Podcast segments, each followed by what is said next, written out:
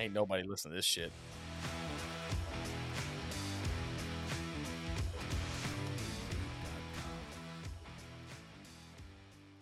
Welcome to the Beyond Our Service podcast. where two veterans with wives and kids pretend to know what they're doing in life. We look at the good, bad, and ugly and laugh our way through it all. So come join us as we go beyond our service.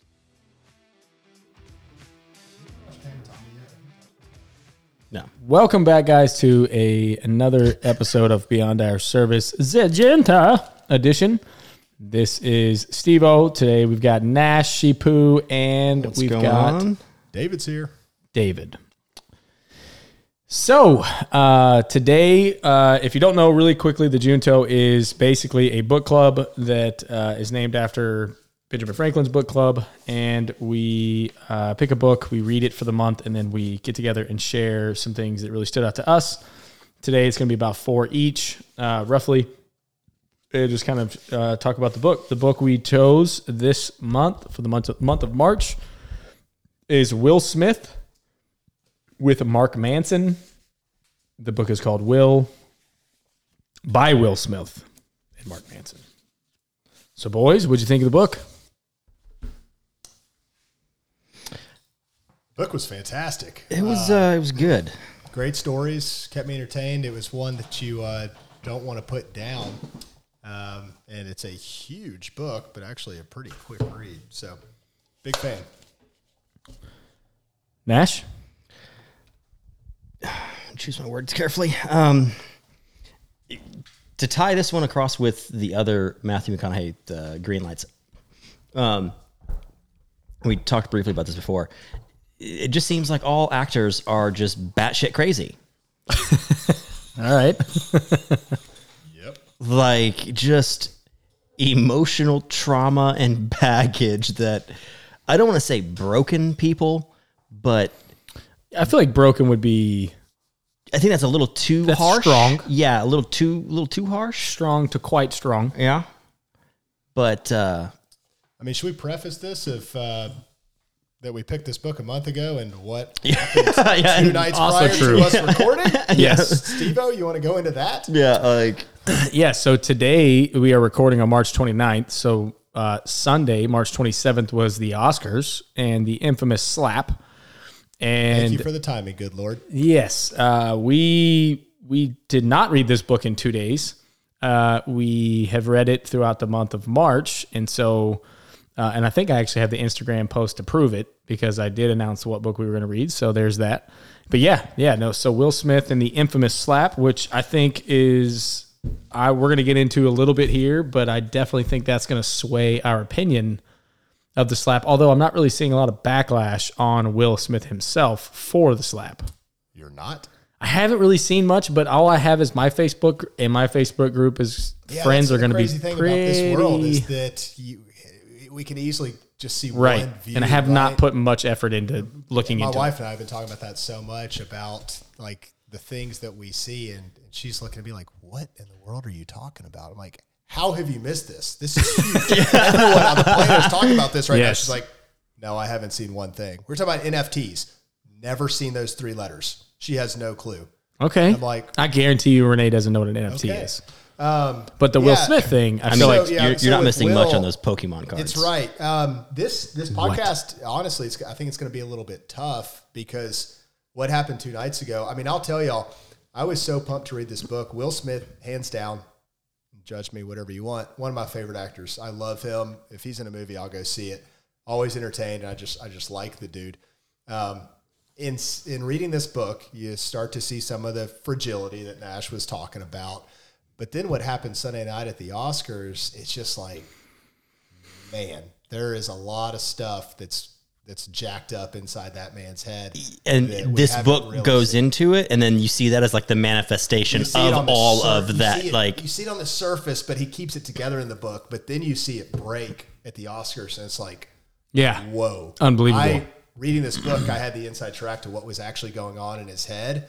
But on the outside, everyone else that hasn't read it is probably like, oh, he had a bad lapse of judgment. But we're No. here thinking Well, like he, he talks about in the Yeah. book at one point, he was like, I just went through a pa- phase where I just sucker punched people. I'm like, fuck you, bro. like, like, I just sucker Yes. punched people. Like, wait, what?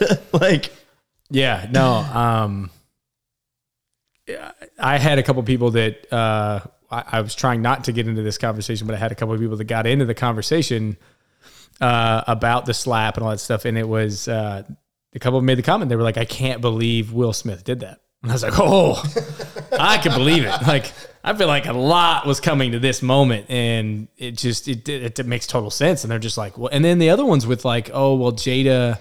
you know, that Jada's disrespected him and slept around on him, and didn't she cheat on him? And I was like, well, I mean, not really. They had an open marriage at that point. Uh, also, they, they well, they didn't even on open marriage. I don't think that's fair to say.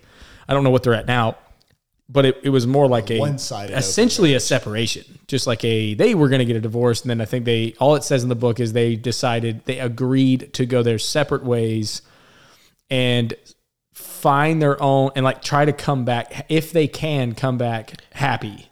Jada banged other dudes. Will Smith was okay with it.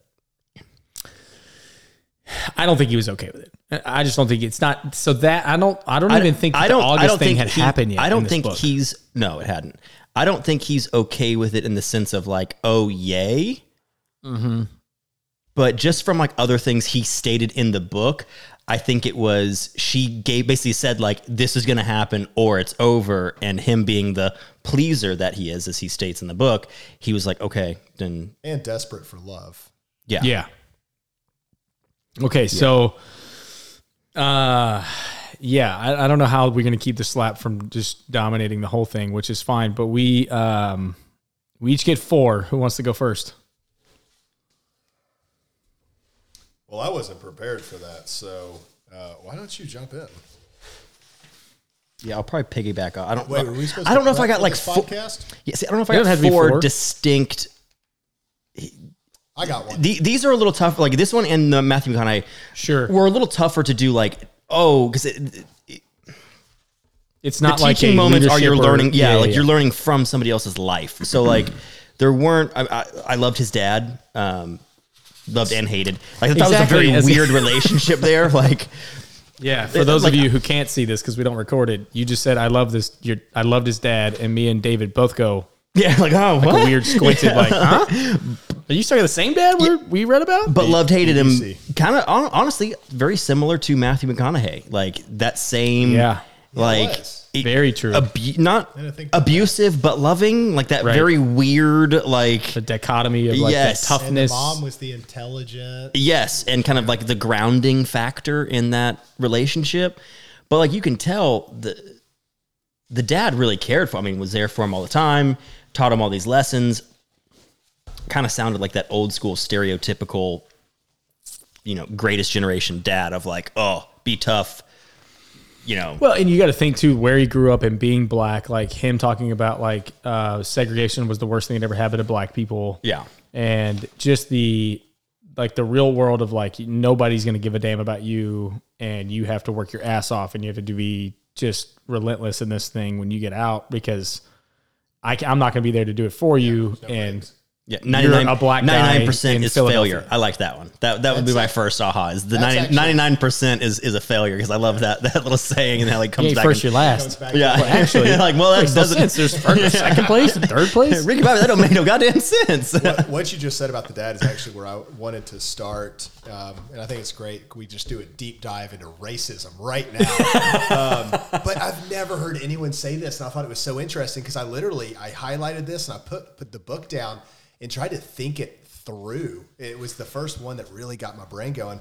And his dad said, "Integration is the worst thing that ever happened to black folks." Before integration, we had our own. Black businesses were thriving because I'm not going to repeat that word. I've learned from Joe Rogan not to say not, um, not to read things. Don't so much in this book. because the N Yes, word. right? Hard hard R's and soft A's Yeah. all over the place, So- and I was like, Right. whoa. Um, y'all, Um, can, y'all can mentally replace the word that I just skipped, but they had to patronize each other. The cleaners, the restaurant, the hardware store, everybody needed everybody. As soon as black folks were allowed to eat at McDonald's, our entire economic infrastructure collapsed because we weren't supporting each other. And then he went on to say, if a black water fountain needed to be fixed, a black guy was going to come fix it. Right. And literally, I legit put the book down. And I was like, oh my God, how profound was that? And like, what does that actually look like? And I think, obviously, you know, as I thought about it, I'm like, you know, obviously for the long term, right? Probably wouldn't work out. But, but in the short term, I, I kind of had the, the first thought that like there had to be some sacrificial lambs to kind of get to the point where you start getting past that stuff. But Yeah. what a what a deep interesting thought that like integration actually jacked up their economy that they had built up within Yeah. each other Yeah. and you can obviously black white mexican it'll put that across any race it doesn't matter but how self-sustaining could those pockets be and what would the world look like without that just an It would look like thought. Michigan. Interesting because I ran into this conversation with someone in Detroit the other day and kind of the exact same thing that they said. So I in the army, the most like legit racist. So I was in I was stationed in Savannah, Georgia. So I was around locals too, uh, local white dudes. and there were a few, but they weren't very not near as many as you might think stereotypically, but they're um by far the most racist, like staunchly racist, like white dudes against black people. Uh, there was probably two of them that I and I remember still because it was pretty shocking because they're like making racist jokes, but then I thought they were racist jokes. And in the army, listen, we all make fun of each other nonstop, and your race is not going to save you. No one gives a shit. So they're going to make racist jokes to your face, and you're and you're going to be totally fine with it, and you're going to make fun of them, and it's all okay because in like a month we're going to go to Afghanistan, and I'm going to be walking right next to you, and I'm I'm going to get I would lay my life down for Yeah. you. So it's a, just a different world. Like none of that matters. And so, but dude, they I thought they were joking, and they weren't joking. Like they were just they were just racist. Like they just hate they truly hated black people. They thought they were dumb.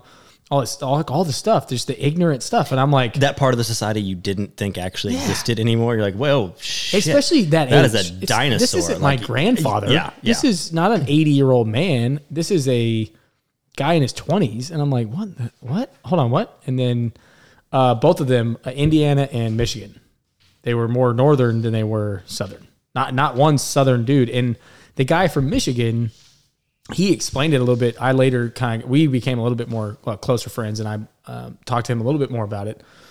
And he wasn't as like angry about black people as the Indiana guy. It just made no sense. But uh, he kind of says, like, listen, you gotta understand, man. He's like, you know how many black people I was around my entire life? He's like, I could probably count on one hand yeah. So it's lack of exposure. Like, because he's like, listen, in Michigan, in the South, your parents had to. There was forced integration of schools, cities, everything force integrated. In the North, they didn't make us do anything. He's like, that's why you have Flint, Michigan. You have black cities and you have white cities. that's wild. Like predominantly black. Like, and he's like, so it's like ninety nine percent. I mean, think about like we went to Flower Mound High School. There was, you know, Not a lot. very few. And he's like, that's a whole city. Like that's what we. That's like I don't. you never dealt with black people. You never around black people. So there was never anything to like dispel anything you were told. So it was, well, it's true ignorance. Yeah. and then you see like Flint, Michigan. Okay, well it's it's super in Detroit, Yeah. right? So you see Detroit, you see Flint, and it's d- just poverty and there's all these problems, and they're like, well, it's it's you know, it's ninety eight percent black. Must be black people.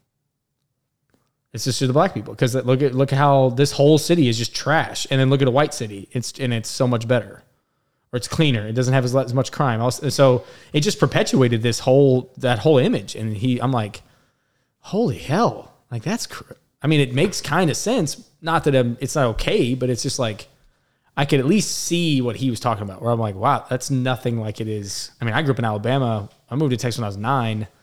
Like, dude, black people are everywhere in Birmingham, Alabama. My God, they're Yeah. everywhere. Yeah. So it's and you couldn't write for like, oh yeah, that, that race as a whole is full of dumb people. You're like, yeah, no, yeah, no, like that guy's a eh. lawyer. Yeah, like, I, don't know, I don't know what you're talking about. Uh, he's a lot smarter than my dad, Yeah, and like- uh, he's black. yeah, like uh, no, I, I don't think that's correct at all. Yeah, Like, yeah. But you're just never around it. And then you're just like, well, they have a lot more crime than we do. Like they're just more violent people yeah. as a people. And it's like, Well, and if you don't know people on an individual basis, you're not Right. you're not ever going to see the things to overcome those beliefs. Yeah. But Yeah, sorry. So yeah, the the integra- sorry, yeah, the integration thing does. I thought that was really good and very interesting. But a, yeah, an interesting concept. point that you would not have thought about. Never would have thought about it. But I think back to my time in Alabama and like, you know, obviously like, you know, they had to go through integrate. I mean, they were the first. They were the first. right? And um, and at least when I was there, you, you kind of see it go back to what it used to be. Like, you know, when I was there, everything was segregated. You had your white and black fraternities, you had your white and black bars, you had your white and black areas of the football stadium where people would sit. And like people from outside Well, the South, that's that's less forced segregation and more saying. It's internal cho- seg- it's yeah, yeah. chosen, and it's chosen segregation. you- people from the north would look at us from the outside because as Alabama started to get bigger and majority out of state, you have people come in like this isn't right. But you know, while I was there, the point was that it, it was chosen, and everyone was cool with that. Like like, Well, there wasn't a stigma attached to it. It's like, hey, no, we like, we we like to hang out at this bar, and black crowds like they preferred to go where the black people were and Mm-hmm. they like didn't go to the white parties and like that's the way they chose it. And like i mean we had these conversations in college. I came from memphis which obviously like steven said he was in birmingham with black people everywhere. So like but going there like i had these conversations with people and it's like yeah i mean this is this is what we choose to do. We like it this way but then you have someone come in from New Jersey, and it's like, oh my God, all you motherfuckers are racist. Like, you got to make this. And like, well, we don't want to be part of this fraternity. That fraternity kinda sucks. Like, it's all white people. that guy our can't dance. They can't. He can't do anything. Like, you know, it's He just can't. so that, I don't know. You know, obviously, we're not here to solve racism, but I thought Daddy-O's point was pretty interesting, and I just never thought about it. And he's a deep thinker. and he's a deep beater because Yeah. You know I thought that was pretty pretty incredible or amazing. Can you imagine like watching your mom get beat like that, like put in the hospital? No. well, and I think that kind of goes. I'll go ahead and say my next thought or aha. Aha! Aha. Um, I'm gonna try to phrase this properly. Um, I, I get some Napoleon syndrome vibes from Will Smith, and and I think a lot of that stems from I mean, just from reading the book.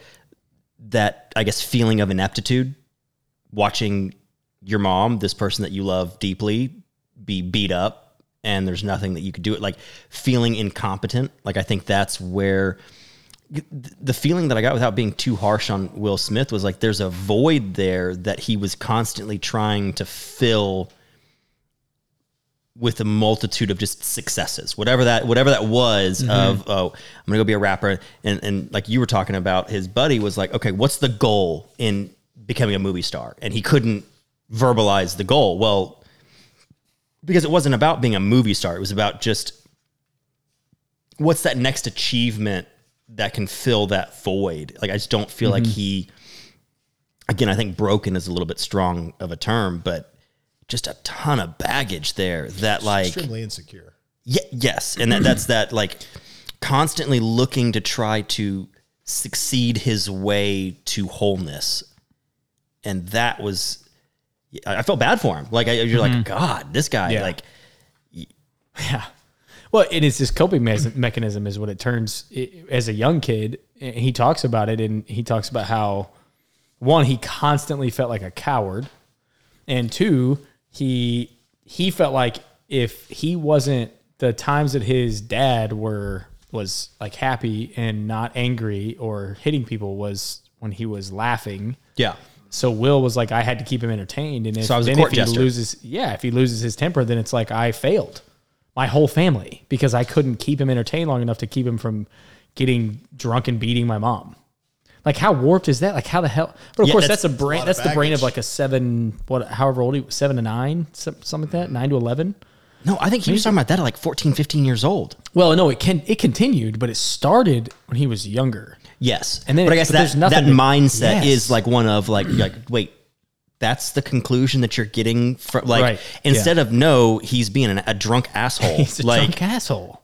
no, I failed. Like wait, mm-hmm. what? But that's like a that's a very that's a very natural thing for children that live in uh, violent homes feel.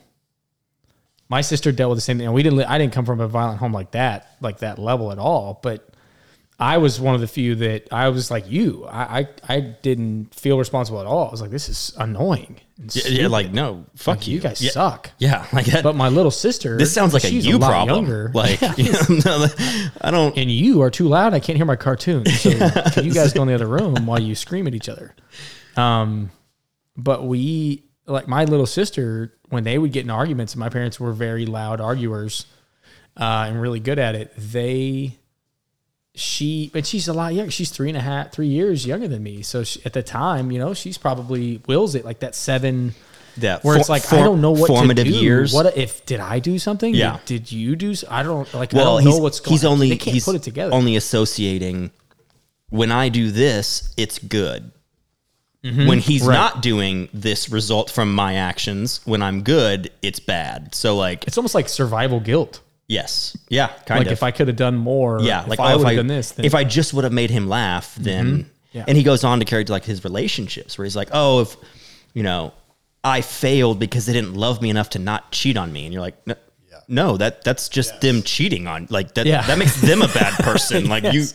you are not the guilty party in this scenario you, you here. actually did everything incredibly right. There's a point like, you didn't cheat, you didn't do to nothing. get away, the retreat chapter, when he tries to just get away from everything and he tries to be like silent for the first time in his life, like not constantly taking action.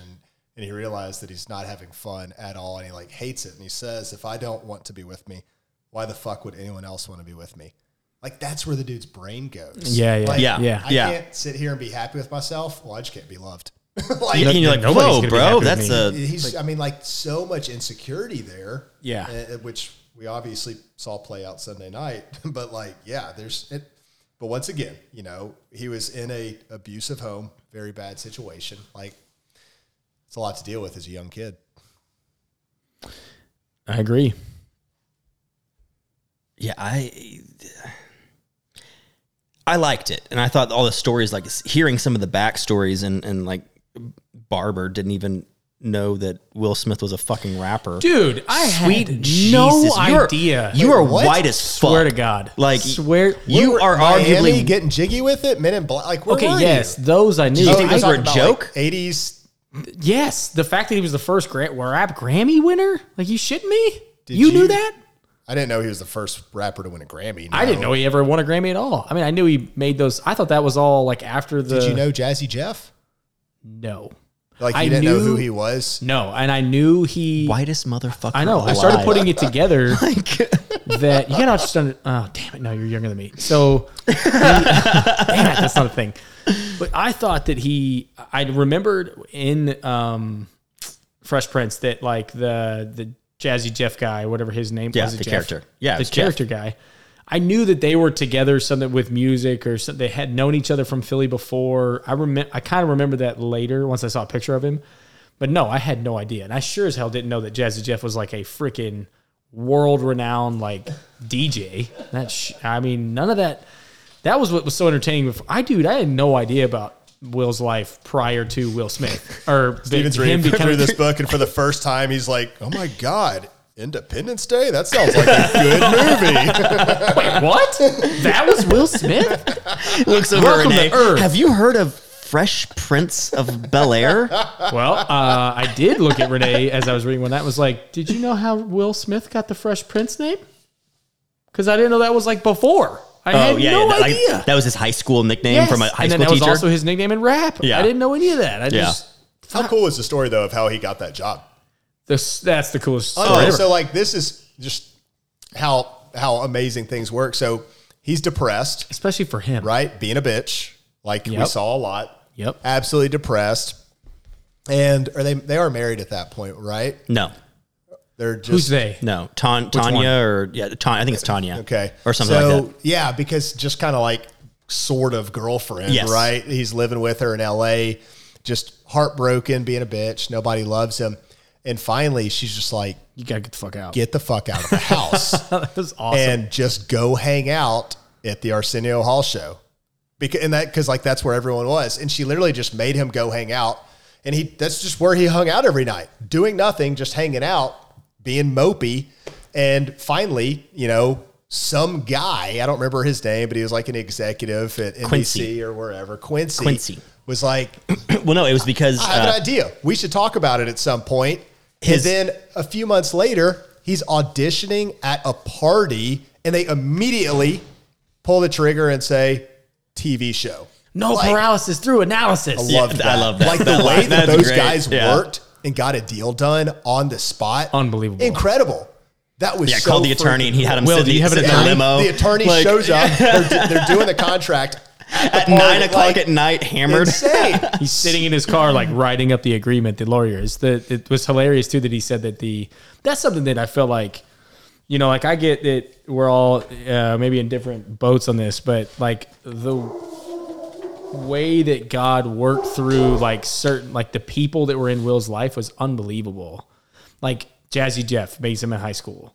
Uh, JL, his like manager and everything, meets him in high school through another guy, and then like, dude, his whole crew, the guy that spins him is his bodyguard. So, And, like, yes, he met him. that's- before- I've- It's the same dude his whole Well, life. that, but it's I like, think we've got awesome. That's where like I, I know we're gonna bash on Will quite a bit as we already have, but that's where you've got to give that dude some love and respect. Like keeping his Mm-hmm. crew with him, the guys that helped him get there were there the whole time. That's they were- so cool. But like JL, like he's an attorney. Like he's a ge- he's a really smart, The, very the people talented. stepped up. Like Yeah, the they just people that happen to be that amazing. with him. Yes. he saw that and kept them. Yeah. I loved that. It's Like- like, if you're willing to do the work and come with me, come on. The people that fell off the wagon because they were lazy, I gotta. You can't go. dead you can't weight. be here. You're out. and that was uh, like I think of our friendship group and uh, that I grew up with, me and Nash and the guys that I, I was just having this conversation with my buddy Chase. Like I don't know many people that many guys that grew up and had a more successful group of friends. Like every one of us, as far as just how well everyone's doing, and it's like I remember coming out of the army and people were like, you know, you got to be careful going back to your friend group because they might all be doing like drugs and, and partying and they're like breaking the law or they haven't done anything with their lives or doing the same thing when you left. I was like, let's see, I've got three of them are doctors, two are CPAs, one's a corporate attorney. Um, I've known all of them since fourth grade. No, I feel like I'm way the fuck behind. like I have to get on the train. Like, oh, now. shit. Yeah Why are they still hanging out with me? Yeah. My least uh like successful air quote successful person is because he chose who's just as smart as the rest of them but he chose to be a police officer. So i guess like he's still and he's really good at it. He gets like rookie of the year he gets these awards and stuff. It's like so he's really good at his profession. It's just i guess monetarily he's not going to make as much as the other guys. But like i was like "Nah, i'm not going back. I'm going back to people that are crew. years ahead of me. And i'm like i got to get my ass in gear when i get there and figure out what the hell i'm going to do but that's kind of what these guys like. These guys were just they were on it. Like they worked hard. They were ready to go. Yeah. He mentioned that earlier in the book, the Jim Rohn quote. Look at the five people you spend the most time Mm-hmm. with because that's who you are. What I mean, such a great concept for anyone on the planet to pay attention to. Yeah. And he did that. Like deliberately got rid of people that were not stepping up with him. And such a great thing to just Um, continue leveling up your life with the people around you. So, uh, real quick, one story that kind of I know this isn't an aha, but we're doing fine on time. So, um, one of them was the uh, the cast story. Did that not like make anybody else laugh? Because I thought that was pretty. Oh, the funny. trying to cut the cast getting off, the cut off, and then Yeah. getting the Jr. walks water in and just goes, of the pool The hot or tub. the hot. "Y'all the are fucking bathtub. stupid." like it's just getting tighter. It's getting tighter. I'm trying to cut it off now. And he's like, there's all these bit like butter knives everywhere. Uh. It's like you guys are fucking stupid. He's like, you can't put plaster in the water. It's just gonna get tighter. There are a lot of lot of funny stories in the book, and you know, and and he said it himself. How much of this book is complete bullshit? Because I mean, he says that. Well, I, okay. I am a bullshitter. I am And- going to spin things as positive as possible and, and make them big and entertaining and funny. And like He talks the- about that early on with his mom. That they used to play that game where he Yes. would just completely bullshit something, Real- or, or take like a, a, a, a kernel of truth and then just blow Right. it up to be extreme.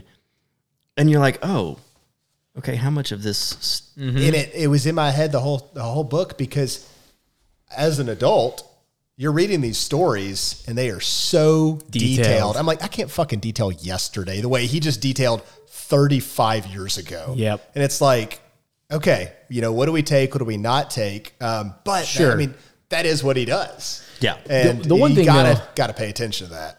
That's a good point. I didn't really think about that only because other than the detail, that definitely grabbed my attention because I'm like, God almighty, how does this dude remember all of this? But it's also the um I mean, he admits a lot of stuff about his his his personality, his uh, insecurities that not most people want to just put out in paper forever. Yeah. So like, I think at the very least that. that. shit's true because it's like, man, you you said some stuff that, I mean, just the funny stories of things that he screwed up and things that he didn't do right and like his relationships even with his girlfriend in high school and like, you know, he smothered her to death and it's like, by the way, it's not a good not a good way The communicate. stories of him just, banging his girlfriend, the way throwing he des- up? the way he Oh. described it. No, he's like, Okay, my mama walked in and two eb- bare ebony asses shining in the Yes. moonlight, going smack, smack, smack, cracking up. well, Okay, him talking about going on the like sexcapades when he was dealing with heartbreak or whatever. believe and he's that? like, and then I, I was physically nauseous. Right. Oh wow, I'm. But then I go back and do it again the next night Yeah. and, and, and puke some more. Like, did y'all believe those stories? Like, it's. I mean, obviously, reading it, you probably did, but at the same time, you're like, yeah. Now thinking is back, it it's like maybe he didn't like it, but or felt really depressed after, or really guilty of like this isn't working because he just like he's obviously trying to fulfill or fill that void, and he's like, no, it didn't happen. I'm gonna try a different one tomorrow. Oh, I was constantly looking for love in all of them. Shut the fuck up! Like I was gonna get out of here. Hey, like uh, no, that's real, man. yeah, I, I know people that. Yeah, that- I do too. yeah, and they're broken. I know. Well, I know, but that's kind of what we're talking about, right? like that's Exhibit A. Yeah, he's broken. like- Did you see what happened Sunday night? like the, the there's where like yeah, reading all of it, I'm just like, oh man, Dude, Like, I'm so pissed off that Chris Rock made an apology. I don't know if it's real or not, but I saw a, I saw a public apology. Oh, like, Oh, really? Dude, you're a fucking comedian. You're supposed to do that. See, I'm on the fence of I kind of like what Will did. I don't. His apology? No, the Will slap. Oh, you're a fucking idiot. and I knew you would agree. I knew we were Yeah. going to have this conversation. I know, me Because I knew you'd too. be the Yeah. one to be like, oh, yeah. Uh, uh, no, Wrong no. place, wrong time. There you go. And think about it. Let's put let's put ourselves Yeah, in a situation. Can There we you go. can we say our you're okay. No, you can't say where. The But, okay, company that you work for Your biggest award ceremony, your our- national award ceremony. you walk up and smack the shit out of the host in front of all of your peers in your ex- there's no fucking way. I know how macho you No, are. I don't. I don't You think would I would do it. You I, wouldn't do I that. thought about that a lot, and No, you might go. I would say only- you might go up to him afterwards, pull him aside, and be like, "Yo, bro, that wasn't like that's not cool. Not that's a low blow." maybe even And then let Chris Rock come back him. out and being like, "Hey, I just want to say, you know, whatever, whatever," he- I- or make him the bad guy for telling the joke. Like, See, I definitely didn't because one, he slapped him, he didn't like he could have like jumped him or closed fist, like really tried to attack, attack. You know? like he did in his 20s when he was on tour. Yes. So like this. I went through a phase where I sucker, punch. punch people. Whoa, bro! like, well, you, when you got this giant six foot Right, eight yeah, black dude like- who's oh gonna just kill everybody. which makes it even shittier. I know, like so bad. you're He's that such a asshole. Like- yeah, like you're that guy. like, So I think the the slapping to me like made it better. Okay, she has some kind of uh, issue or medical Alopecia. issue thing. Alopecia. alopecia. Whatever, bullshit. It is Alright. not cancer and chemotherapy. I agree. So like, I think more now. I- So I thought like I don't have that big a problem doing with him doing it. Now the question is, would I do it? Especially like what you're saying that situation. No.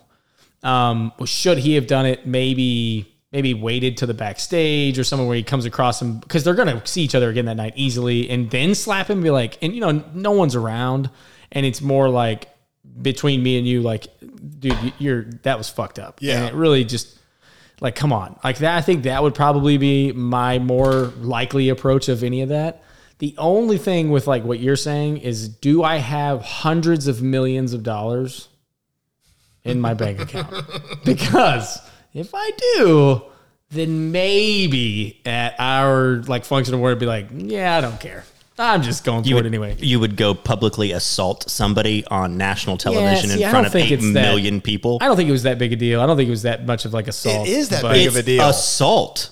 You guys are such vaginas. No, no, no. No, I'm not. it's- Talking, I'm not saying that. It's I'm California. Public stage. You- you and me- Huge situation. Yes, Yeah. like- national TV walks onto a stage and fr- slaps a dude. yes, and It's you have to understand way the, circle that, you're talking about. They run with this is California. If it was behind the scenes, Like- different story. Sure. Like this saying. is violence. Well, like you, true. you said like th- th- that bubble looks at things through a different lens, and that would be almost paramount to like pulling a gun on somebody in a nor like in anywhere else in the world. Like that was a pretty big like that's a big no no. Like there, Yeah, there's yeah, literally no, I like get that, I, and I, I think it, he. So my my answer though is that I, I didn't have that big a problem with it. I do th- honestly because of the book. I think there's more probably to the whole like I felt like a coward my whole life. I think it was so much baggage. just I think whoosh. she I think she played on that. Absolutely. Like I, I think she turned to I him know. and was like and pushed that button of like I know this God, is I a would love sensitive to see subject that and video. like see you 'Cause have after he laughed, Yeah. right, and It she cuts had away. the bad eye roll. We didn't see what happened. no. Well, she- no, she looks at him She pissed. says something. I know. Yeah. Or but does we something, didn't yes. see. You don't see what Like- that was. And you're not there yet on the on the thing on the the, book. book. the Audible, but the He's finishing Greenlights. the day. I thought we were reading da- Greenlights again, guys. 80 20. so the uh the, the just when he goes into like the the whole all the stuff with with Jada and then um her birthday party stuff is kind of what I thought about like he puts on this massive surprise birthday party Fuck Jada. and I but see I kind of get like She's a horrible human. where she like I get where he kind of adds on where and he mentions it when he bought this huge house and he bit like sometimes like yeah that's cool you bought all you accomplished all these things but like maybe like she no, I- said I agree. over and over She and was I stuck in his don't life. want this Yeah. shit like Yeah, I yeah. don't want this giant house I don't want this I don't want to get married in front of like the government like I don't want a conventional marriage and then he said, he's like, you're on the, wheel- she was on, that was like, the marriage was step one of the wheel train, then the house. And then he puts on this great thing. And, and like, I kind of see because she's not that kind of person. She doesn't like these big giant, she wants private. She wants like very intimate and like, hey, I don't want a bunch of people around and looking at me and all this stuff. And he does the exact opposite. And he's like, look at how awesome I, and he even said, and I think on purpose on the stories, was like how how many times people around in the group that he brought to this surprise birthday party because he did all this ridiculous amounts of stuff that was really thoughtful. But um, they're all like, God, I just wish my husband was like that. I wish I wish I had a Will Smith. That's what he wanted. and it was just feeding the ego. And Yeah, she at the end, she's like. She was pissed, and he's like, "I don't understand what's wrong with you." And she's like, "That's the most disgusting display of like your ego I've ever been a part of. And then he just loses it because he's like, none of that made sense to me at the time. He's like, I just, I'm just, because I went through all this work for her. And in my mind, it was all for her, knowing that she hates this stuff. Yeah. and so that, I don't know. I think that all that, and then it was like, you're probably going to win this award tonight. I think he was pretty favored to win it. Like this is all about you. It's all about your your image, your ego, your stuff. And it's like all of it back again, all in an instant. And he's like, "Damn it, I gotta go slap this dude." I can't he- wait I to think he buckled. I don't know. long term what happens here because Yeah. it is. And I know we can all kind of we're joking about it right now. All the memes are out, but I think it's going to be a big deal, and it could be a serious turning point Mm-hmm. um, in what happens. And you know, this hasn't come up yet, but I was even more dis. I was more disgusted and disappointed when he won and gave He his didn't apologize to Chris? speech. He did not apologize to Chris because he had had time to sit back and realize how much he fucked up, and he realized it. He was crying. He was a mess. He was apologizing. He would not apologize to Chris Right. Rock, but then also going through all the bullshit that I'm a vessel of love. Yes. I am here to spread love and joy. Yeah. And it's just like, dude, you just Well, I also got some of that like hypocrisy in the book because he talks about like, oh, not cussing and da da da and being straight, and then drops f bombs and hard r's like Well, throughout be- the uh, book, and I'm like, to okay, be clear on that, he gave his grandmother one promise, which was only in his raps. Because he's always cussing his movies. He told his grandmother he would not rap in his music or when it cuss in his music. Yeah, but it, it I, I'm I'm just trying to think how to I- verbalize All this. I'm saying is It- that that's th- there was a there was underlying like him saying who he is, but then he would go do stuff that you're like, that's not what that person would do. Like, oh, 100 percent. and that, that's what I'm saying. Like, yeah, yeah. Oh, I'm a vessel of love, but you just walked up on a stage and slapped. Like, Yeah. ooh, Yeah. I just wanted everybody to have a good time, but I went through a stage where I sucker punched people. Like, what? Like, that's not where you go if you're that person. Like that. that that's where I have issue with He's it. definitely Like, worked very hard to try his whole, whole life to try and find himself. And obviously, we got very deep in the book and how many play, you know, going to Yeah. India or Yeah. Africa Oh, yeah. or wherever. To, he just is continue to try and dive deeper and deeper and deeper into the psyche and into himself because he's trying to figure out what happiness is and what the what the hell to do. I mean, you can tell there's a lot of internal struggle going on, which leads to what you're saying. Is he says one thing, he does another. Yeah, I think he.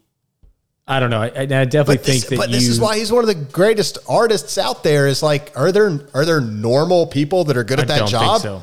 No. No, and, that, and that's that. That's where I was because we talked about a little earlier with the Matthew McConaughey. I was like, that's a weird ass dude too. Yeah, that, yes, and I go there. It's not just that their world views are very weird. Your view on reality. yes, yeah, like On just everything. The way everything oh, it's kind not, of like Matthew McConaughey is like very abstract. Like oh, it's not all real and did it. And you're like, but it is. Like I, I don't fully understand. Like, um,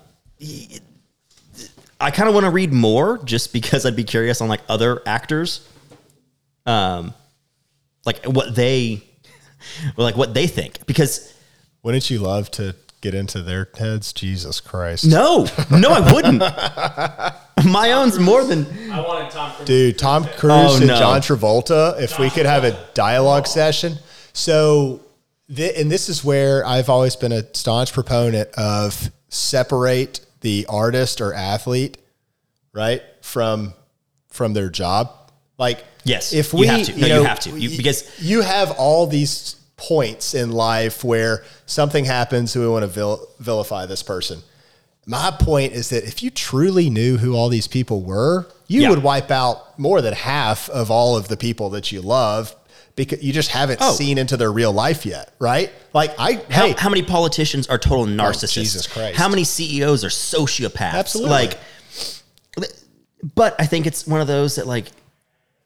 I don't want to say everybody who rises to that level has some sort of deficiency, and not that other people who don't rise to those don't have those deficiencies because it's not a easy blanket to throw over all of them. But there are some trends that you see in those you know, that A- level absolutely. of like I was watching the um oh god like Kanye West on Joe Rogan. That dude's a fucking lunatic.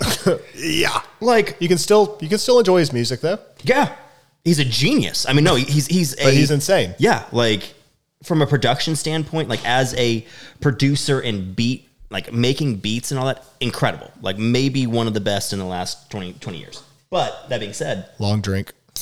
batshit crazy. Yep. Like, you know, we can uh, we can do a little dancing at a wedding to some Michael Jackson, but we, we don't have to uh, like him enjoy as a him person. touching children. Yes. You know? Allegedly. Allegedly. Hashtag allegedly. Allegedly. And speaking of wacky actors, you know that Stephen mentioned Tom Cruise. Yeah. and this was a, a cool part of the book was when he learned what it was going to take for him to be a superstar. Uh, because JL, as Stephen mentioned earlier, was pressuring him because he was going from rap to TV, looking at movies. He just said, "What the hell are we doing?" He's like, "What do you mean?" Yes. I'm just I'm doing my Yes. thing. No, no, no, no. What are we doing? And he forced him into having a goal, and eventually that obviously turned into stardom. And I read an Arnold Schwarzenegger biography last year. Not a great book, but I, I took a few. Key Arnold points isn't a great It. writer. What? Uh, you know, I don't know how involved he was. It was it was it was early years. I bet it would be way better now. But the main Honestly, thing, the Pumping Iron documentary back from like the 70s. Oh yeah, great. That's Like, fantastic. that's No, he's an entertainer, and that's the whole point of what I'm getting at now is that he decided he wanted to be the biggest movie star in the world. Yeah. and that's what I took out of the Arnold Schwarzenegger book was he realized very quickly he got so he came to America, he got into acting, and he went to all these acting schools, and then he had this realization moment. He's like, I'm not very good at acting, and I don't enjoy it. I just want to be a superstar. Yeah. And that's what Will did here is he said, I want to be a superstar. Like, fuck acting. I just want to be a megastar. Yeah. And what's But cool like, is so, that- so what do you want from that? yeah.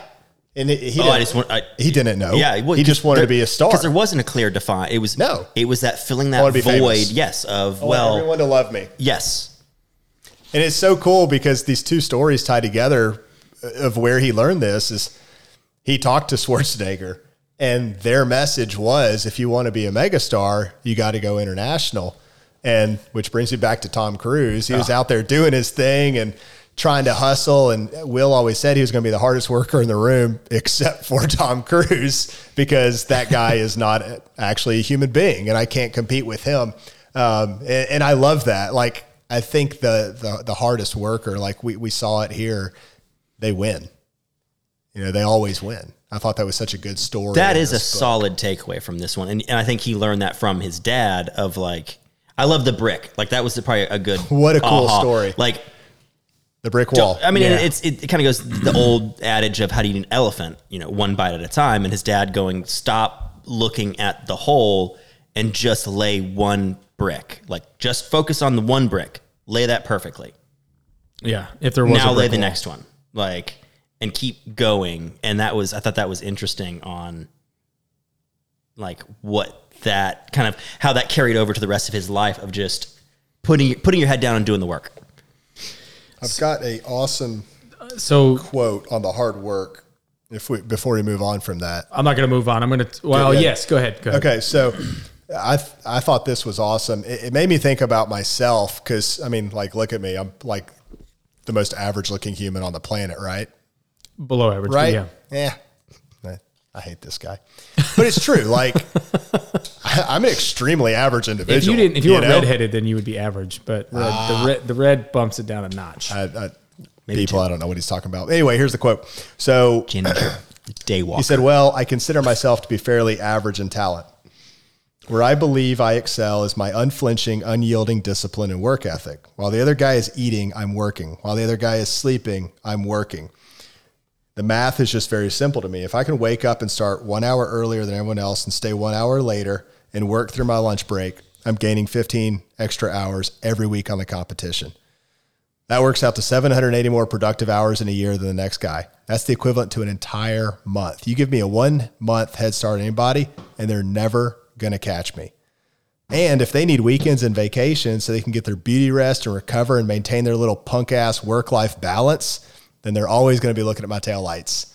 And like that's, you know, we can hate hate on this guy as much as we want, but like you can't question his work ethic. And that's No. one of the things that he absolutely learned from his father and is why he became one of the biggest stars. So do you take that work ethic if it also comes with the That's void? where I'm going right there. Like, so here's the thing. the like, work no, no, no, no, no. That So- did not bring the void. The void was there. no, no, no. I'm saying the work ethic came f- as a as a coping mechanism to the void. Yeah. Okay. Yes. So I'm saying you okay, you now have the option. Do you want that level of work ethic if it also comes with that void that he's trying to fill with it? But it's not bringing the void. No, no, no. It, No, The you're, you're missing, void you're is missing what there I'm to saying. birth what. to the work ethic. correct. Yes. So I'm saying, do you want So you have to have the void to have the work ethic. I'm not If- saying if, those if are- it's with tied that. together. No, I'm not saying that you. It's a law. I'm saying He, he, he, the option. does. He Yeah, does. I, I'm, yes, I'm, yes, I'm, yes, yes. I'm asking you as a no. a thought a thought game here of what- if you, to get that level of work ethic to to outproduce everybody else, but it also comes with the void because I think that Well, void no, was what because you fed can him. look at him and st- still see he's not happy. So Yeah, it didn't so- satisfy. No, so if going to. that's the choice, it's always a no, So that's kind of where I was going with it when you said unless that you're they. an idiot.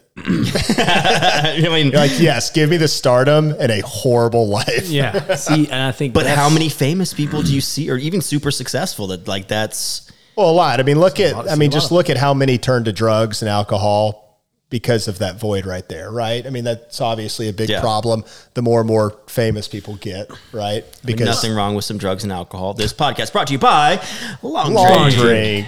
drink, a We don't have a weed sponsor, but maybe one day if from Texas legalizes it. Finland. So Yes. you said that like one of the things that came out of this book was the hard work always wins and i to be devil's advocate of some of that is you also have to define the win what's winning because Yeah.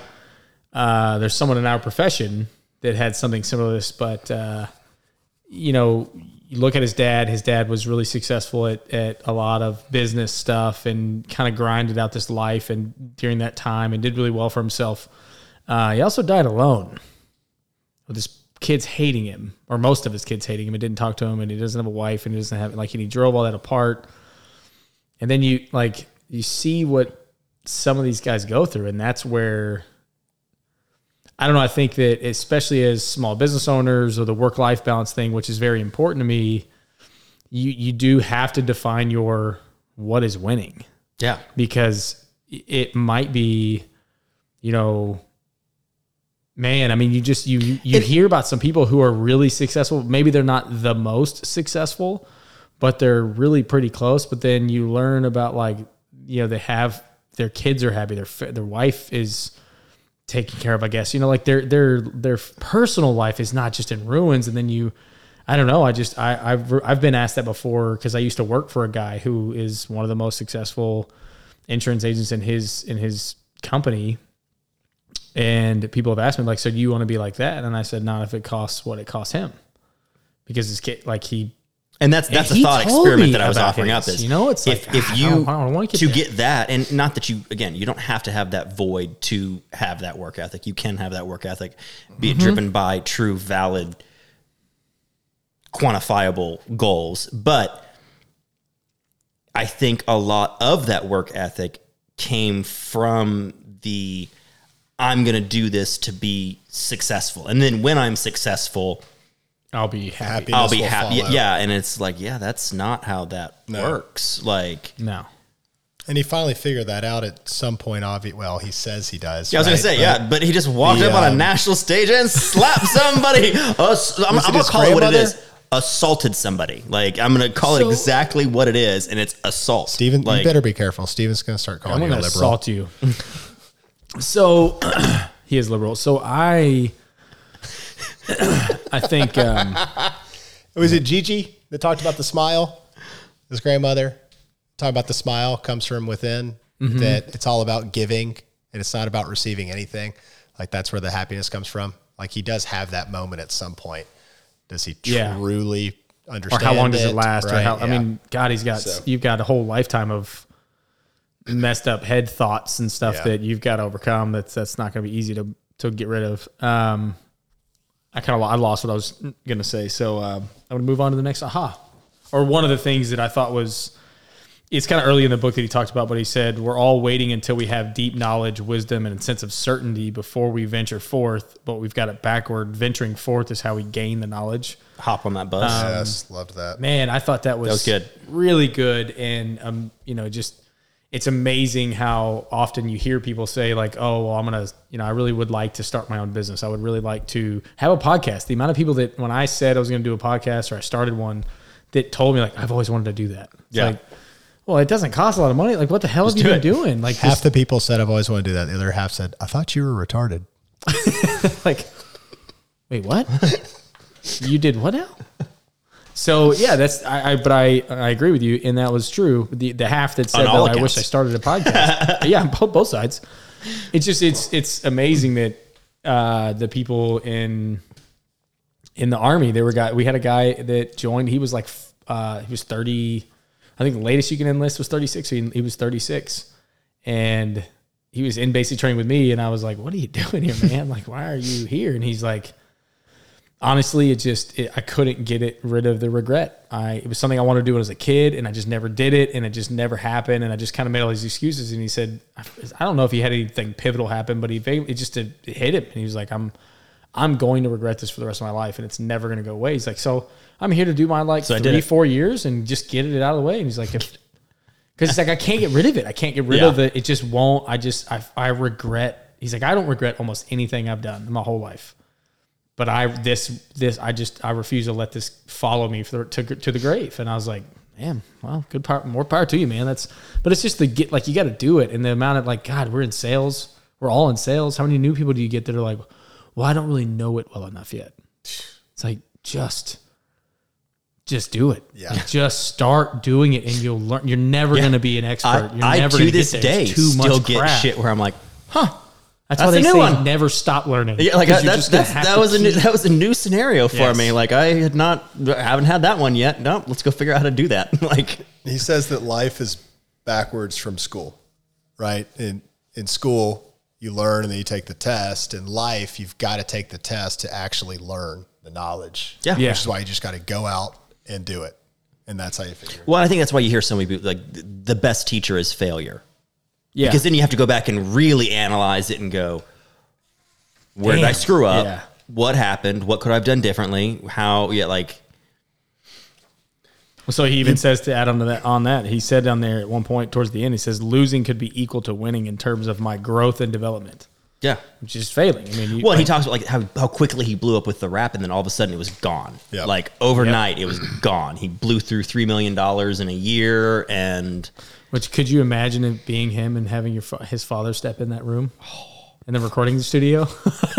and watching just literally shit Oh yourself. my like, I get- I- God. like So in the book, you, you need to read it. But in the book, he's they're working on their second album, and they're just basically blowing all this money. They went down the just- they're- Bahamas to go record at like the the recording studio that all the all the big names went to, and they're just just just for like a month straight. off. Blew all this money, and finally JL, who's like the management dude, Ten grand a day. Ten grand a day is what they're paying Good Lord. for a month. they didn't have one song, And yeah, they'd put like no time in the booth. no, Like, not one song. They're just sitting there, and Let our JL, creative juices flow, man. it's part of the process. You wouldn't understand. And uh, then JL gets his father, brings his father in. So his father, they're just sitting in the studio, or studio uh, recording studio, and he's got another Bahama Mama drink thing, whatever it is. Yeah. And the, he's like, of all people on this planet, my dad walks in, and everyone is just dead silent. He's just in his mind like, oh my god, This is it. This is the day I die. that's how I die. yeah. Here it is. So you, you brought up all of us being in sales, and I, I highlighted something that I, I want my salespeople to read so bad because I preach this all the time. So just in case any of them are listening, they're not. he had He makes them. oh yeah, God, it's just Steven's mom. Oh, that's I our forgot. five. That's our five listeners. Um, awesome. The uh, the thing that he realized when he was trying to become a superstar and going all over the world to promote his product, he realized the movie's not the product. I am the product. And like it's such a anyone in sales needs to understand this is that the product's not going to sell itself. Like you have got to be the person that is pushing this and pumping this and making the connection with the people. And at one point in his life, he got that. And th- that's what took him to the next level. I agree with love that, and I hate it that I agree with that. Oh man. like because that's such a like narcissistic. The movie's not the product. I am the product, and as much as I want to hate that and say it's wrong, it's really not. But it's just not wrong. It's really not. especially when you're selling anything like David's saying. It doesn't matter anything. It's it's the relationship. They're Like- attaching to you. Like I, They're going to do business because they like you. When I went, yeah, when I went and bought my truck, it, like it, I'm gonna work with people that I like. Like it, you know, a truck's a truck. Like yeah, Exactly. The, truck doesn't turn into a different truck when you go to a different dealership. Yeah, But like- when you walk in and meet a sleazeball that's pushing it, you're like, nah, I'm No, outta here. not that guy. Right? He's not getting my commission. uh, I've asked my team uh, when we were more expensive, and it's usually especially if we were like it's close, you know. And I'm like, so we were ten bucks more a month. So you're saying you're saying that the policy isn't worth ten bucks more a month? And they're like, well, yeah. I mean, I don't know. I mean, they just, I guess to them. And I was like, no, no, no. So what you're allowing them to think is that you aren't worth the ten bucks a month. You know what they're getting for that extra ten bucks, right? You.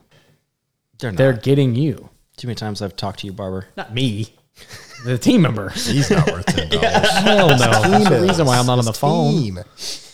Yes, no, that's and then they're just like, but but some of them are like, ah, damn it, you're right. I have to tell you a story about him off air a little later. So I'm sure it's We're only with our friends and family here.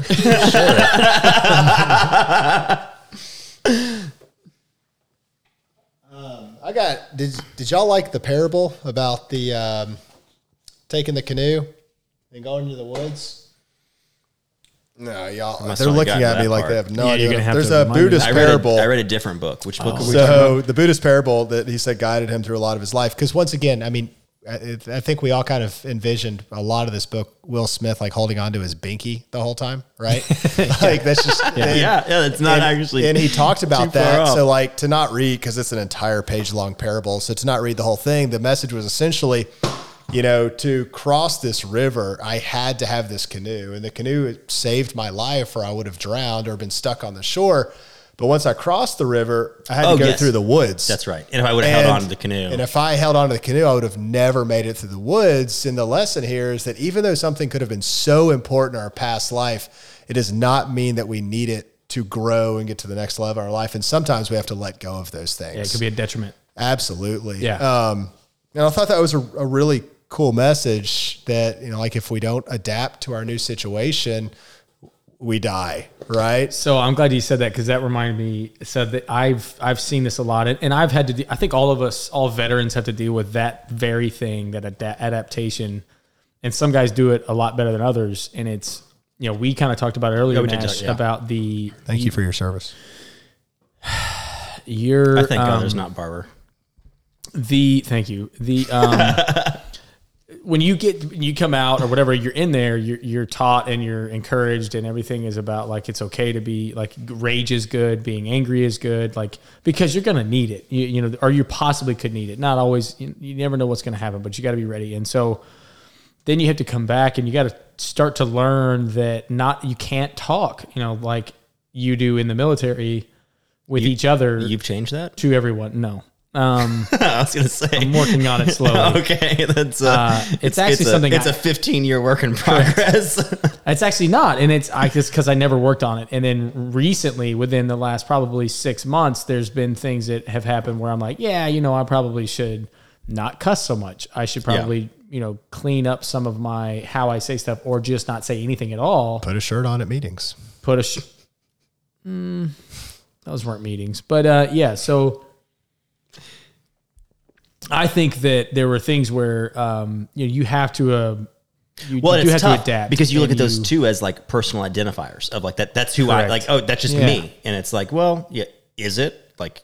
But does it need to be right now? Yeah, yes. And like, there's lots of veterans who come out and are like, well, this is just who I am. And it's like, eh, well, but it doesn't have to be. And it doesn't have to be maybe all Well, okay. all the time. It That's have to be. fine. You can be whatever you want and you be. can be that with us on the golf course. Eight to five. Yeah, like- you should maybe Temper that a little bit. Not scream and yell and throw your phone across the room. Yeah. I've actually never done that. But you like you can't be this rage monkey. You have to like tone it down. You can't talk to people like that. You can't react to certain things like that all the time. And you just as much as you may want to, and maybe that was a great attribute in the military when you're in Afghanistan and war. Not at war anymore. And That's- potentially then- fighting for your life. There's Walk on the stage and slap a comedian. Exactly. There's nothing wrong with like letting that go or like walking away or just keeping like, you know, just doing different things. Like it doesn't mean you're just like it got you through one thing, but Right. now it's going to hold you back Yeah, you and you're going to die where you're at now. You talking about those personal identifiers, Nash, is something that Will dealt with and struggled with a lot in the book was when he started to really get into acting, how at the beginning he didn't really know what he was doing because he he didn't he didn't know how to act, so he went straight to method acting. Mm-hmm. And he started to f- kind of lose who he was, and he started to get into the psyche of like, am I am I who I think I am? Because these emotions start to change as I get into this role.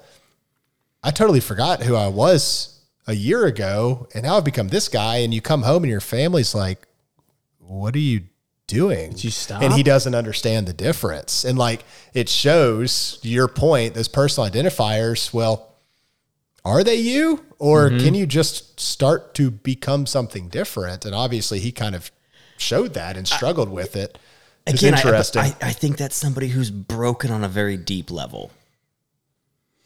But I think it's also why, if you are fairly secure in who you are, I think it would also be very difficult to be that level of an actor. Sure.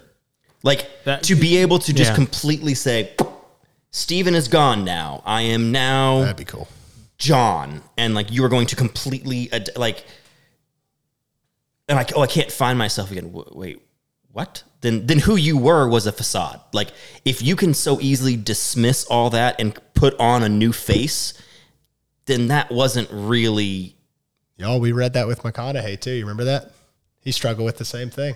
So, I mean, these people, they're just obviously very, I very th- eccentric. Yes, and I think that the we talked about it briefly. I think that the the acting world is. I think the really good ones are. They've got all that right there at the that at their beck and call of these all these emotions, all this stuff that they can just they can tap into and almost become to act unbelievably.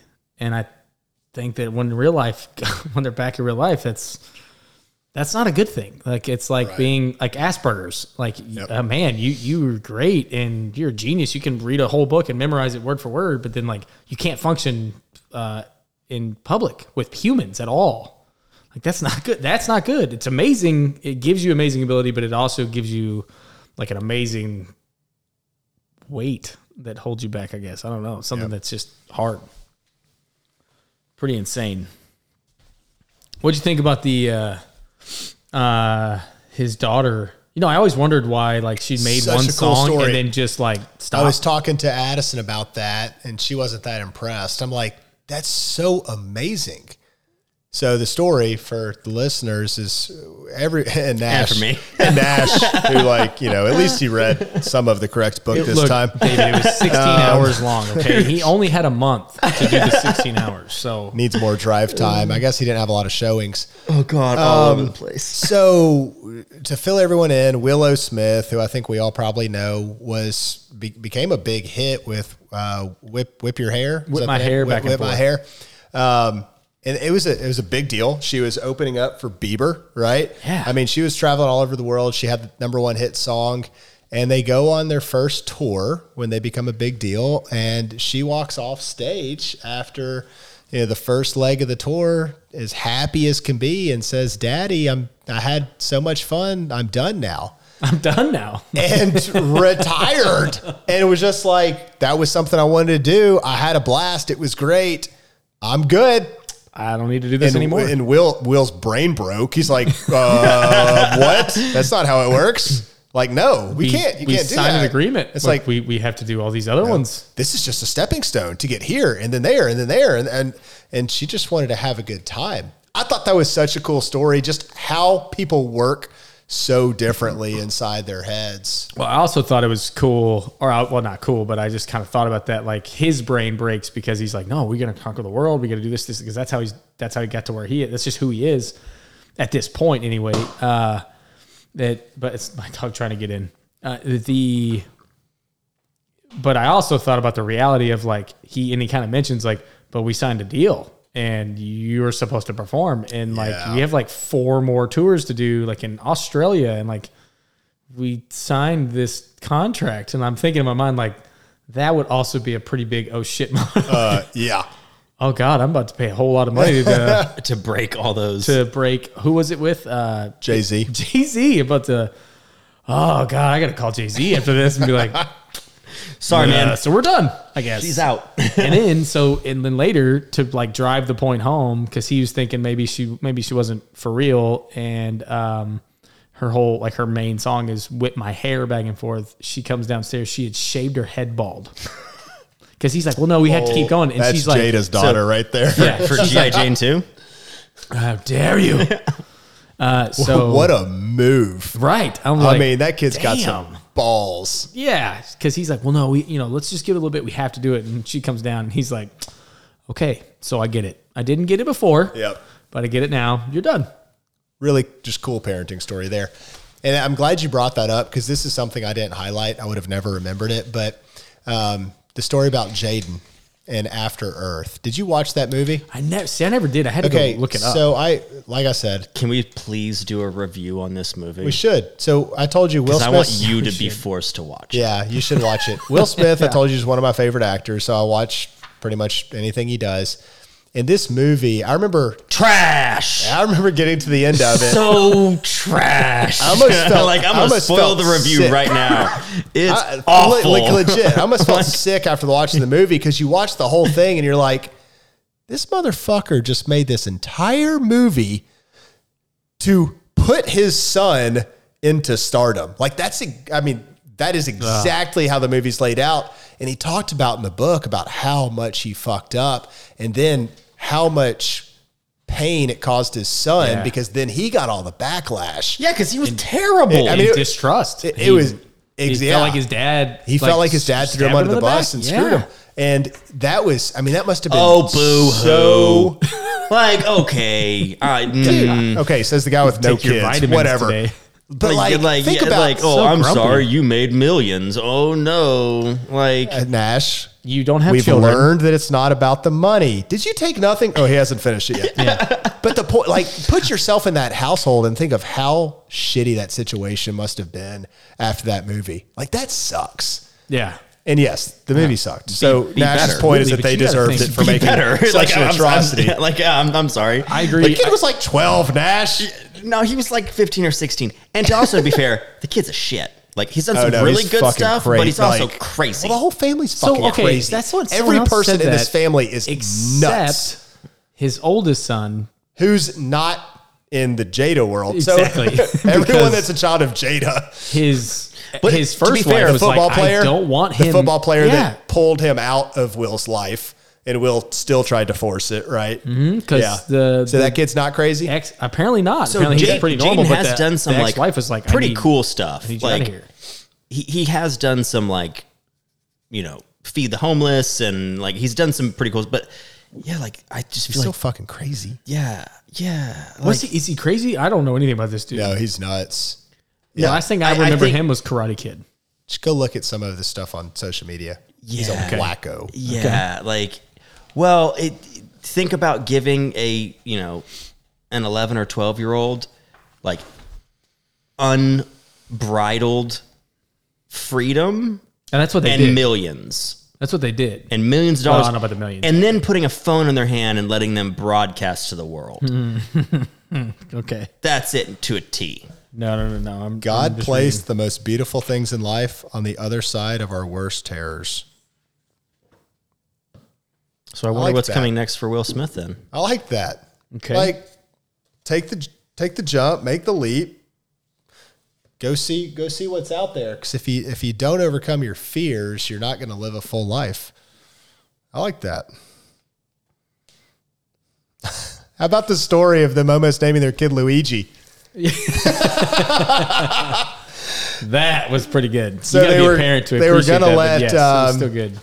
Was it Jaden naming Willow? No, it no. was. It oh, was, it was the oldest. It was the normal kid Yes. naming Jaden. They're going to let his oldest son name their newest son, and the kid's sitting there playing Nintendo, and it's just like Luigi, and would not get off Luigi. They even gave him a few days and came back. And he's like Luigi, Yep. and uh, He's like spoke my mind. and it's a So- psychologist or a child psychologist, whatever, who gives him this idea, like because they want him to be as much a part of this. And he's like, "Fuck the psychologist."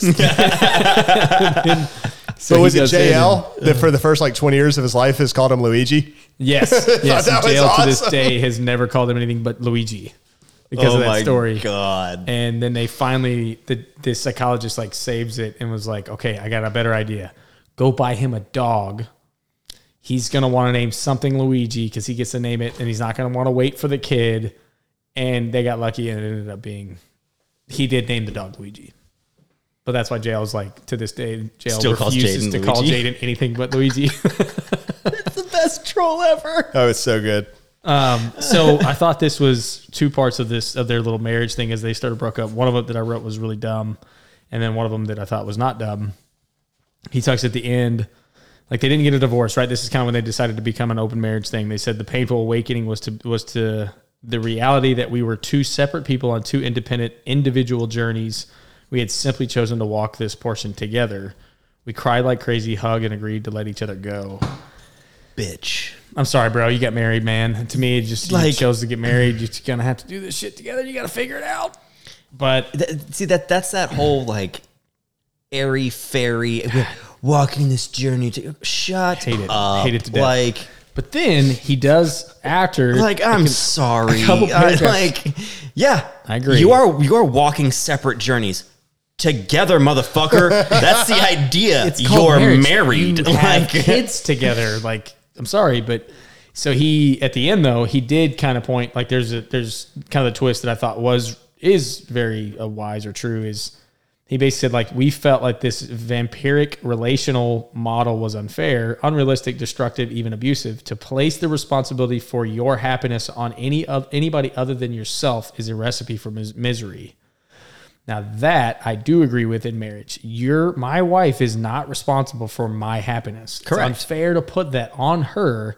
And I do think to no, I don't think that that means you should. but that doesn't mean she gets to go find it through No. other dick. Correct. Like, Like, that doesn't. yeah, no, right? yeah, like, no, that's just a, a point on humanity. Yeah, like, not that- a reason I'm that you and your wife should like not be together. Like, It just means, hey, that that's driven a lot of marriages apart, and that's something that's very true. And y'all should work on that together. Yes. um, and not put all that shit on each other. Well, no, I, I don't think doesn't you, mean you you, put the you don't have, s- open resentment with your spouse because you're unhappy. Like maybe if it's something that they're doing, you should talk to them about it and figure out how you could make that better. But oh, I'm unhappy. I need to go date other people. Like what? Uh, What? What? Like I'm sorry. What now? I'll I will I'll be the odd man out. I will say every single person and relationship is different, and I think if they and I don't. I'm not saying that they have found what's right for them, but I am Yes. saying that I'm not every going- situation is unique, and I'm not I'm not going to judge them on the way that if it works for them, then great. Totally. It doesn't seem to be, but if it was working, I'd be okay with They're it. not the greatest example of this. exactly. Yes. yeah. You know, people are different, and I, I'm okay with that, but there seems to have I'm a still going to label it weird because I, in my own mind, cannot wrap Well, it's weird as shit to us because we're normal people. yeah, yeah, like there, there, there's my point. Like, I, okay, great. And coming from a place of just not trying to be judgmental, yeah, they're right. If it works for them, great. I, it's not my place to tell somebody else how you should or shouldn't be married or how you relationship, like whatever. I'm still going to speak my mind about it and be like, I don't understand how that makes that any. The problem that you were bringing up I don't understand how your solution solves that problem. Just like we talked about earlier of you're not happy, therefore I need to be successful or make money to solve that happy. Well, Right. okay, if you're not happy here, we're not happy together. Okay, so now you're going to miraculously be more happy dating other people? Like, and then be back together, and it'll be fine. yeah. Because Makes if, sense to me. If what was making you unhappy is the other person, then you probably need to get a divorce. Like, then it's probably not a good relate. Like, if you can't work through those things that are making you unhappy, then it's not a good marriage. especially if you can't work through it together or figure it out together. I mean, well, I say that. I think it's good to go to separate. I think that that's done. I do think that's a great. This is a great example that like what some people have in their head that would like, oh, if we just didn't have any of these strings attached, we would be fine. Yeah. And then, well, okay, well, they didn't have a lot of strings attached, and it's still clearly not fine. Like Yeah. you're still gonna have to deal with like the. You can't just run from it and like you know, go have sex with some other people and have some fun for a little bit, and then come back and be like, okay, so our marriage should be good now, right? Because that was fun. I mean, I'm all, I'm, I'm, I'm not relying on you to have happiness because his dick was awesome. And then come back and be like, okay, we should be fine, right? Like, oh no, wait, we still have a lot of baggage between each other that we have to deal with, and it's not going to be okay or, or get rid of by just dating some other random person. Yeah. Like it's just because that wasn't the problem. Um, I'm trying to find it. I can't find the deal where his daughter says um, they're like eating or something. He says something. Oh my god, that was freaking like- heartbreaking. Yeah, That hurt. Can you imagine? No, can you? I tried like I tried to put myself in that scenario because, like, I mean, I'll admit it. I I'm a pretty obsessive worker. Like, Mm-hmm. I'm a, I'm addicted to work. Like, there's no way around it, and like that's terrifying to me. What you brought up earlier, like.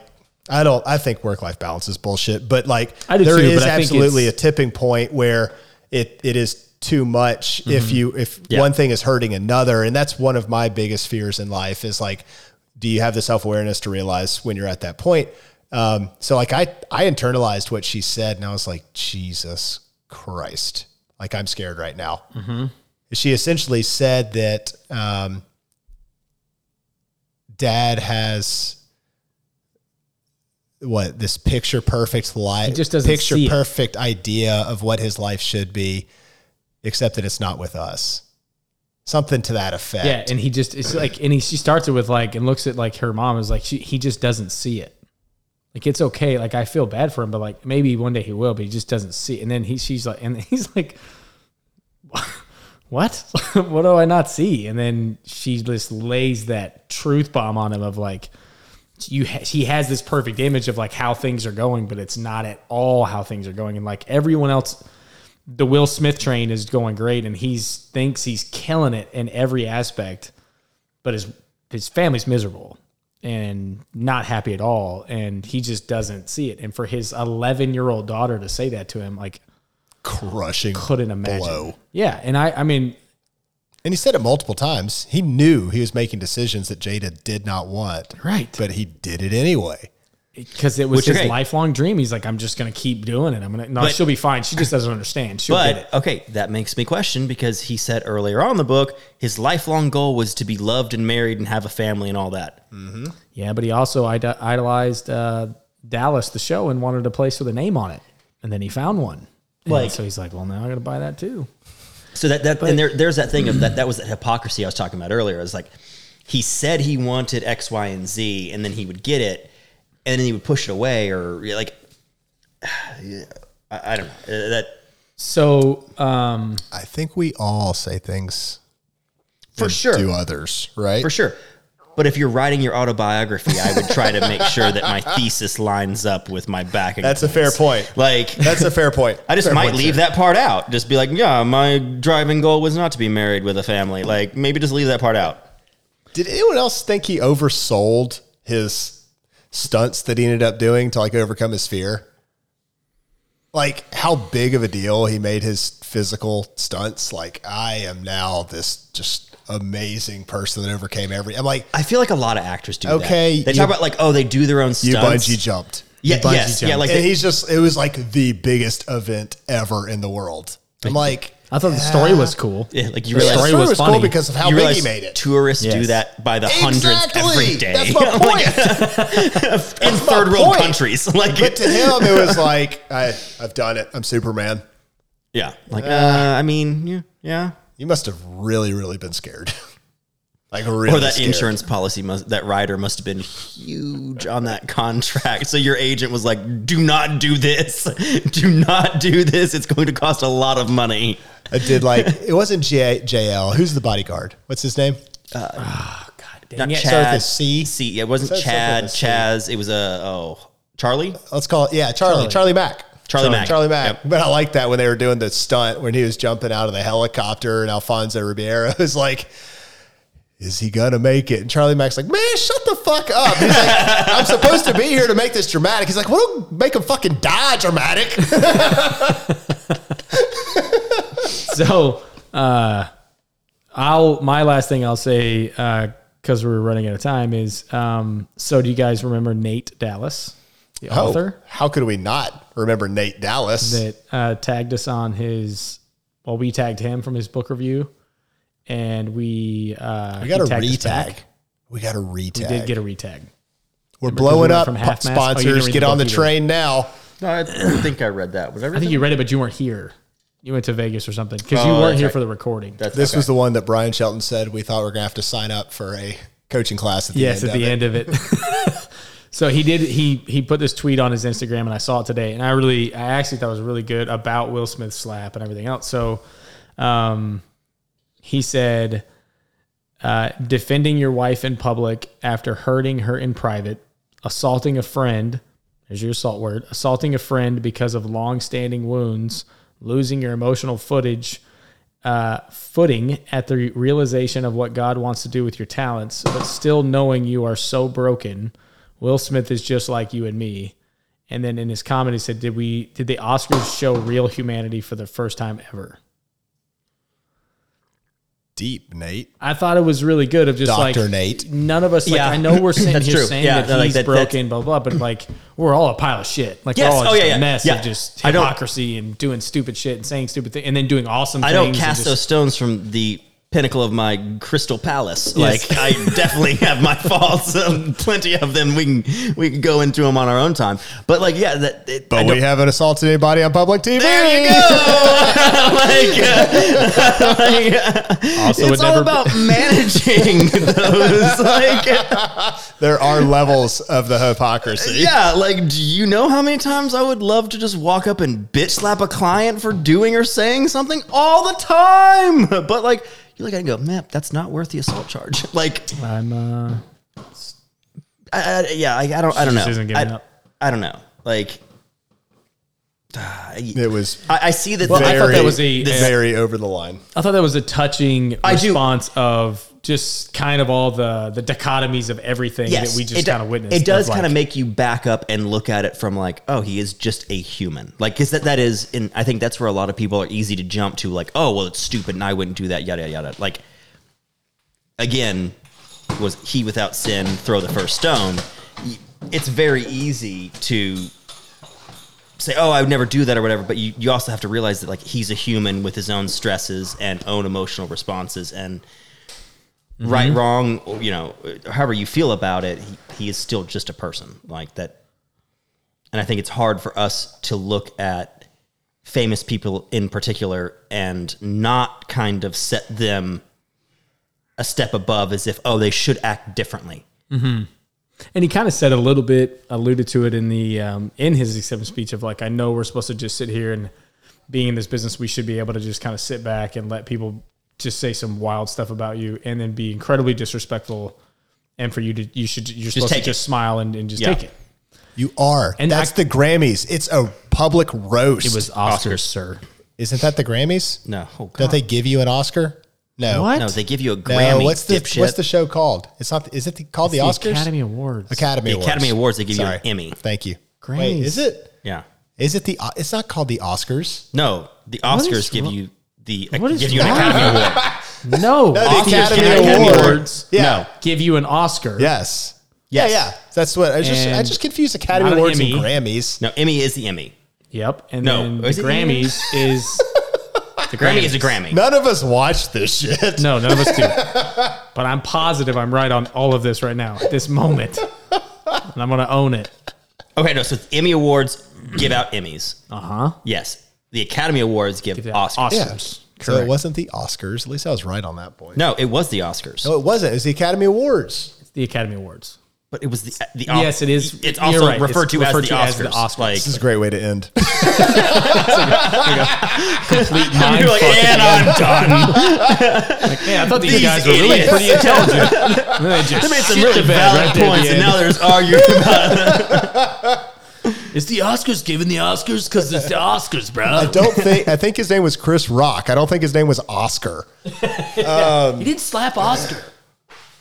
Yeah, you know, you're, but to your point, you're right. Like you don't, we don't understand the stress these people are under, what their world is like. Um, I know we're not going to review a book on this, so like I'm watching Pam and Tommy right now on Hulu. Yeah, no, everyone should watch it. Fantastic, but like, there's a point you realize like some of the stress that these people are under. Like they obviously had this private video get leaked to the public, and they start realizing that it is spreading like wildfire. And like you see these people start to mentally crack, and like Ugh. people in I the public imagine eye are just under this whole different level of stress and pressure. So I will give Yeah, Will Smith a little bit of benefit out there as we have no idea what his life is like and no clue. Did he fuck up and cross a huge line? Absolutely. Was he in the wrong? Absolutely. But at the end of the day, none of us have ever been in that situation and don't know how we would react. I mean, hopefully not like that.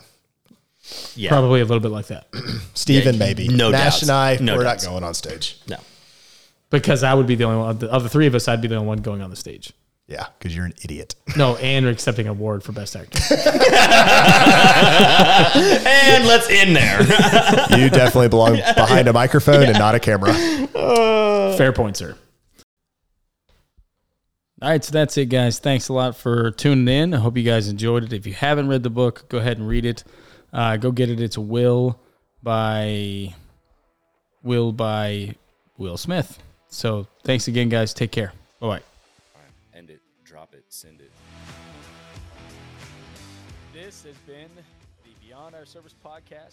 like what you heard, please subscribe, review, tell your friends all about us. This show can be found everywhere major podcasts are available. And if you'd like to reach out, please head over to beyondourservice.com and let us know what you think or find out how you can be a part of the show. See you next time.